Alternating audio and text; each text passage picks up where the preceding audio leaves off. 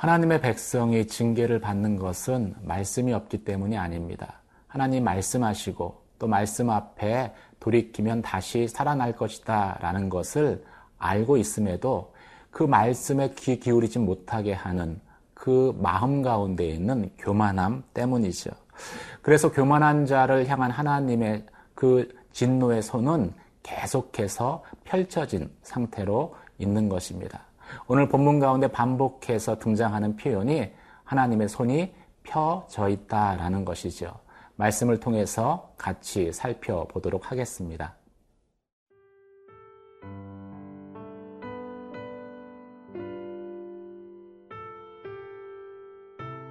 이사야 9장 8절에서 21절 말씀입니다. 주께서 야곱에게 말씀을 보내시며 그것을 이스라엘에게 임하게 하셨은즉 모든 백성 곧 에브라임과 사마리아 주민이 알 것이오늘 그들이 교만하고 완악한 마음으로 말하기를 벽돌이 무너졌으나 우리는 다듬은 돌로 쌓고 뽕나무들이 지켰으나 우리는 백향목으로 그것을 대신하리라 하는도다.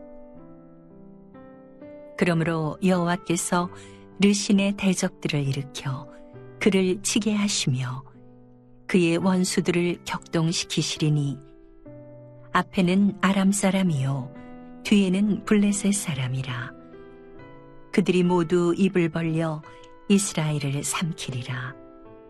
그럴지라도 여호와의 진노가 돌아서지 아니하며 그의 손이 여전히 펴져 있으리라. 그리하여도 그 백성이 자기들을 치시는 이에게로 돌아오지 아니하며 만군의 여호와를 찾지 아니하도다. 그러므로 여호와께서 하루 사이에 이스라엘 중에서 머리와 꼬리와 종려나무 가지와 갈대를 끊으시리니 그 머리는 곧 장로와 존귀한 자요.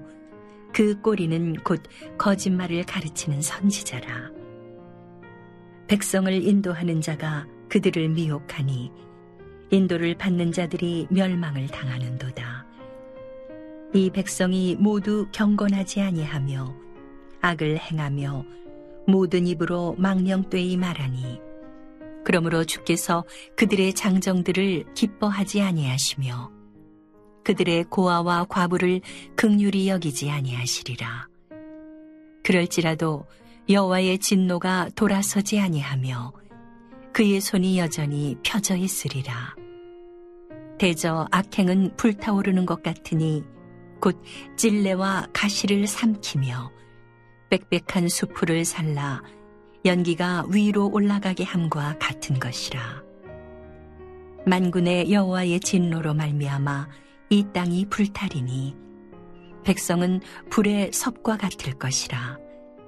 사람이 자기의 형제를 아끼지 아니하며 오른쪽으로 움킬지라도 줄이고 왼쪽으로 먹을지라도 배부르지 못하여 각각 자기 팔의 고기를 먹을 것이며 문하세는 에브라임을 에브라임은 문하세를 먹을 것이요.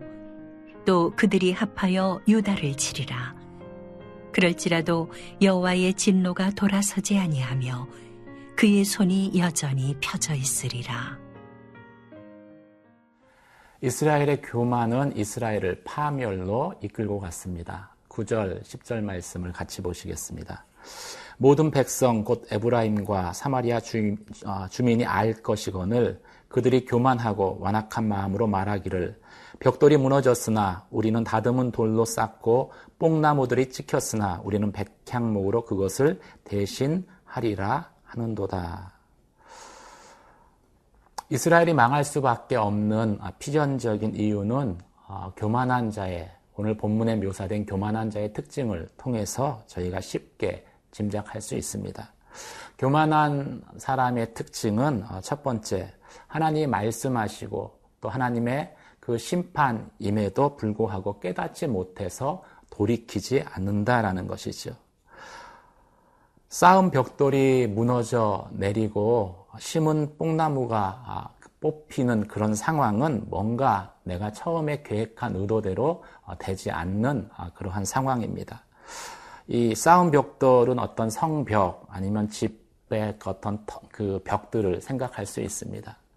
아, 그런 것들이 무너진다라는 것은 아, 삶의 기반, 아, 내 삶의 안전한 기초들이 무너지고 있는 위기 상황이 도래했다라는 것이죠. 이런 상황이 되면 성도들은 일반적으로 혹시 내가 하나님께 잘못한 것이 있지 않나라고 자신의 삶을 자신의 행동을 되돌아 볼 것입니다. 이게 보편적인 모습이죠. 그런데 교만한 사람은 이런 위기나 고난을 아, 직면에서도 하나님과 연관해서 생각하지 않는다라는 것입니다. 아, 그것을 그냥 우연으로 치부합니다. 그렇게 교만한 아, 이스라엘은 어, 하나님의 징계 가운데에도 하나님께 되돌아오지 않았습니다. 어, 그것이 어, 자신의 힘을 의지하고 있었기 때문이죠. 교만한 사람이 멸망할 수밖에 없는 두 번째 이유는 아, 바로 여기에 있습니다. 아, 자신의 힘을 의지하는 것. 하나님께 돌아오지 않은 배경에는 지나친 자기 과신이 있다라는 것을 또 오늘 성경은 말씀합니다. 진흙으로 아, 그 구워 만든 벽돌이 무너졌으니 이제는 더 단단하게 다듬은 돌을 내가 쌓아야 되겠다. 뽕나무가 뽑혔으니 이젠 뽑히지 않는 백향목을 심어야 되겠다. 얼마나 자신 있어 합니까? 어, 지나친 자기 과신이죠. 교만한 사람은 지나친 자기 과신에 빠져서 어, 하나님의 징계를 징계로서 여기지 않습니다. 그 교만의 친구가 자만입니다. 자만은 어, 자기로 가득 차 있는 그러한 상태이죠. 자기 확신으로 가득 차 있는 것입니다. 교만한 사람의 두 번째 특징이죠. 어, 이 교만으로 인해서 하나님이 이스라엘의 징계를 내리셨지만 이 교만한 태도로 인해서 되돌아오지 않았습니다. 하나님께 되돌아오지 않았습니다. 어, 이 사실이 그리고 이 교만한 태도가 하나님을 더욱더 노엽게 만듭니다. 그래서 하나님께서 대적들을 일으켜 이스라엘을 치시지요. 르신의 대적은 아수르를 의미합니다. 하나님께서 아수르를 부추겨 어, 이스라엘을 위협합니다. 또 서쪽에서는 블레셋을 일으켜서 이스라엘을 공격하게 하죠. 동시에 두 대적을 일으켰다는 것은 하나님이 이스라엘의 교만에 대해서 얼마나 어, 진노하셨는지 그 진노의 크기가 어떠했는지를 저희에게 짐작하게 하는 것입니다. 그런데도 교만한 이스라엘은 하나님께 되돌아오지 않습니다.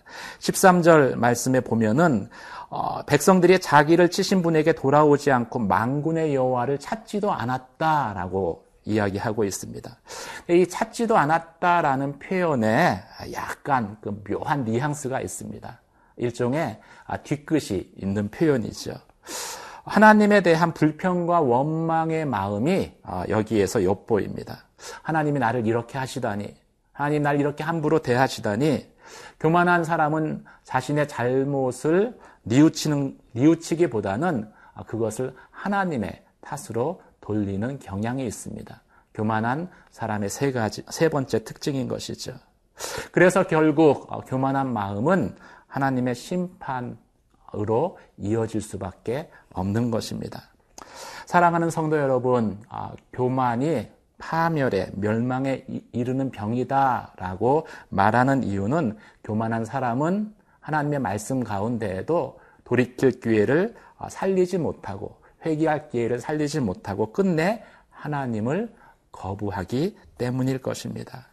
오히려 하나님의 심판 앞에서 더 완악한 아, 태도로 하나님께 반항하기 때문일 것입니다. 여러분 안에 있는 교만을 그래서 항상 우리는 경계해야 되는 것이죠. 삶의 사건을 통해서 하나님이 내게 뭐라고 말씀하시는가, 특별히 위기와 어려움 가운데에서 내 자신을 돌아보는 것이 하나님 앞에 겸손이라고 오늘 성경은 저희에게 말씀하고 있습니다.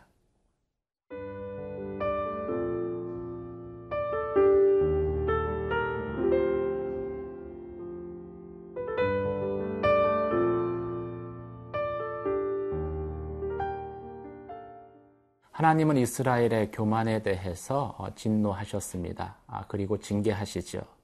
오늘 본문에 반복해서 등장하는 표현이 있습니다. 하나님의 진노 중에도 그의 손을 여전히 펴고 계셨다라는 표현이지요. 16절, 17절 말씀 같이 보시겠습니다. 백성을 인도하는 자가 그들을 미혹하니 인도를 받는 자들이 멸망을 당하는도다. 이 백성이 모두 경건하지 아니하며 악을 행하며 모든 입으로 망령되이 말하니 그러므로 주께서 그들의 장정들을 기뻐하지 아니하시며 그들의 고아와 과부를 극률이 여기지 아니하시리라.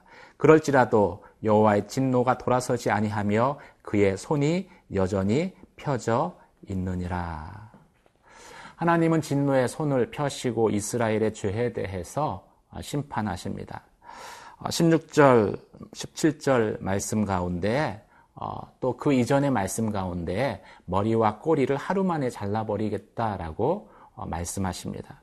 머리는 이스라엘의 어, 귀족들 또 장로들을 의미하는 것입니다. 꼬리는 이스라엘의 거짓 선지자들이죠.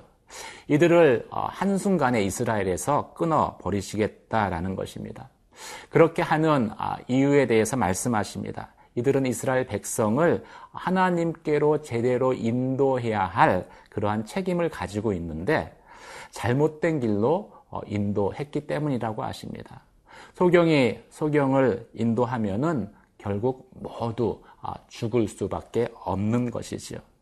이스라엘의 지도자들의 무지와 또 교만이 모든 이스라엘 백성을 죄 가운데 그래서 하나님의 심판 가운데 처하게 만들었던 것입니다. 이스라엘을 향한 하나님의 진노는 고아와 과부들도 내가 극률이 여기지 않겠다라는 표현에서 그 정도를 짐작할 수 있습니다. 고아와 과부는 율법에 의해서 하나님께서 돌보라라고 어, 대상으로 지정한 그러한 사람들입니다. 고아와 가부를 그런데 극률이 여기지 않겠다. 그들이 멸망당하는 것, 그들이 심판당하는 것, 고통당하는 것을 내가 불쌍히 여기지 않겠다라는 것은 그 정도로 이스라엘을 향한 하나님의 진노가 컸다라는 것을 말씀하고 있습니다. 하나님의 진노가 이스라엘에 어, 이스라엘을 향했고 그 진노의 손은 여전히 어, 펴져 있었다라는 표현이 반복되는 이유입니다. 그럼 왜 하나님께서는 그 진노 중에도 그 진노의 손을 펴지 않으십니까? 어, 그것은 이스라엘 안에 아직 악이 제거되지 않았기 때문일 것입니다. 하나님은 이스라엘의 죄를 악이다라고 칭하십니다. 그 악은 불처럼 타올라서 찔레와 가시 나무를 태우는 것 같이 이스라엘 전체를 태워버렸다라고 합니다. 악이라는 것은 이처럼 한순간에 타올라서 모든 밭을 어, 태워버릴 수 있는 그러한 어, 어마어마한 어, 전파력을 가지고 있는 것이죠. 이스라엘의 모두 죄악 가운데 하나님의 진노 가운데 놓이게 되었습니다. 그럼에도 불구하고 교만함으로 인해서 이스라엘은 하나님 앞에 돌아오지 않습니다. 하나님은 그 이스라엘을 심판 가운데 이르게 한 그 죄를 도저히 용납하실 수 없으셨던 것이죠. 죄가 이스라엘을 일시에 불태운 그러한 불이라면 그 죄를 다루시는 하나님의 분노도 불과 같이 임하게 됩니다. 그 진노로 인해 이스라엘은 뗄감과, 뗄감과 같은 그러한 처지가 될 것입니다.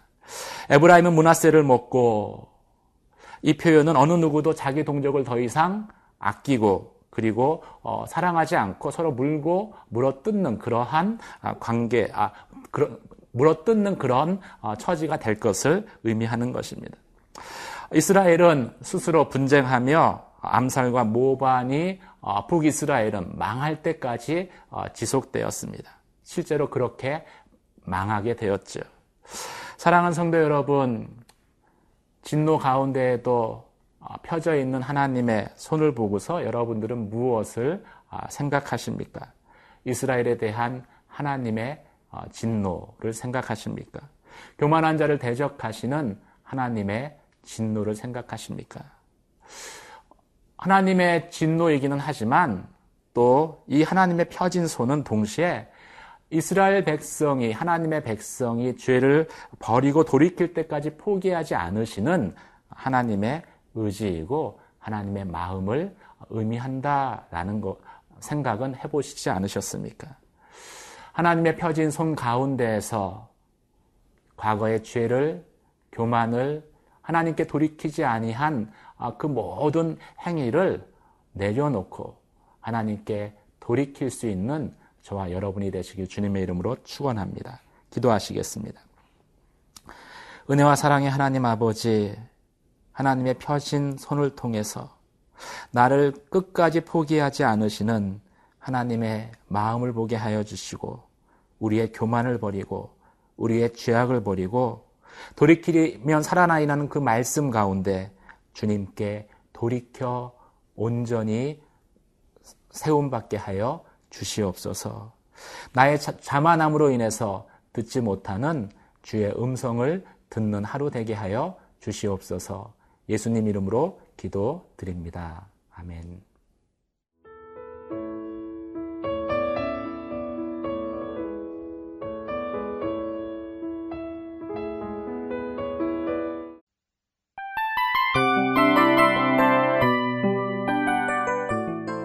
이 프로그램은 청취자 여러분의 소중한 후원으로 제작됩니다.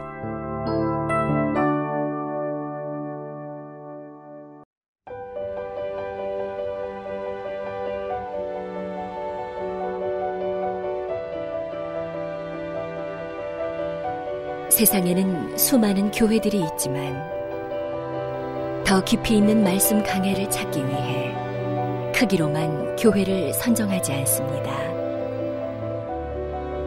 보다 좋은 영적 콘텐츠를 더 많이 나누기 위해 방송비를 받지 않습니다. 1년 365일 복음만 전하고 싶어서 우리는 광고를 하지 않습니다. 온누리의 복음을 땅끝까지 CGN TV와 함께 땅끝 성교사가 되주세요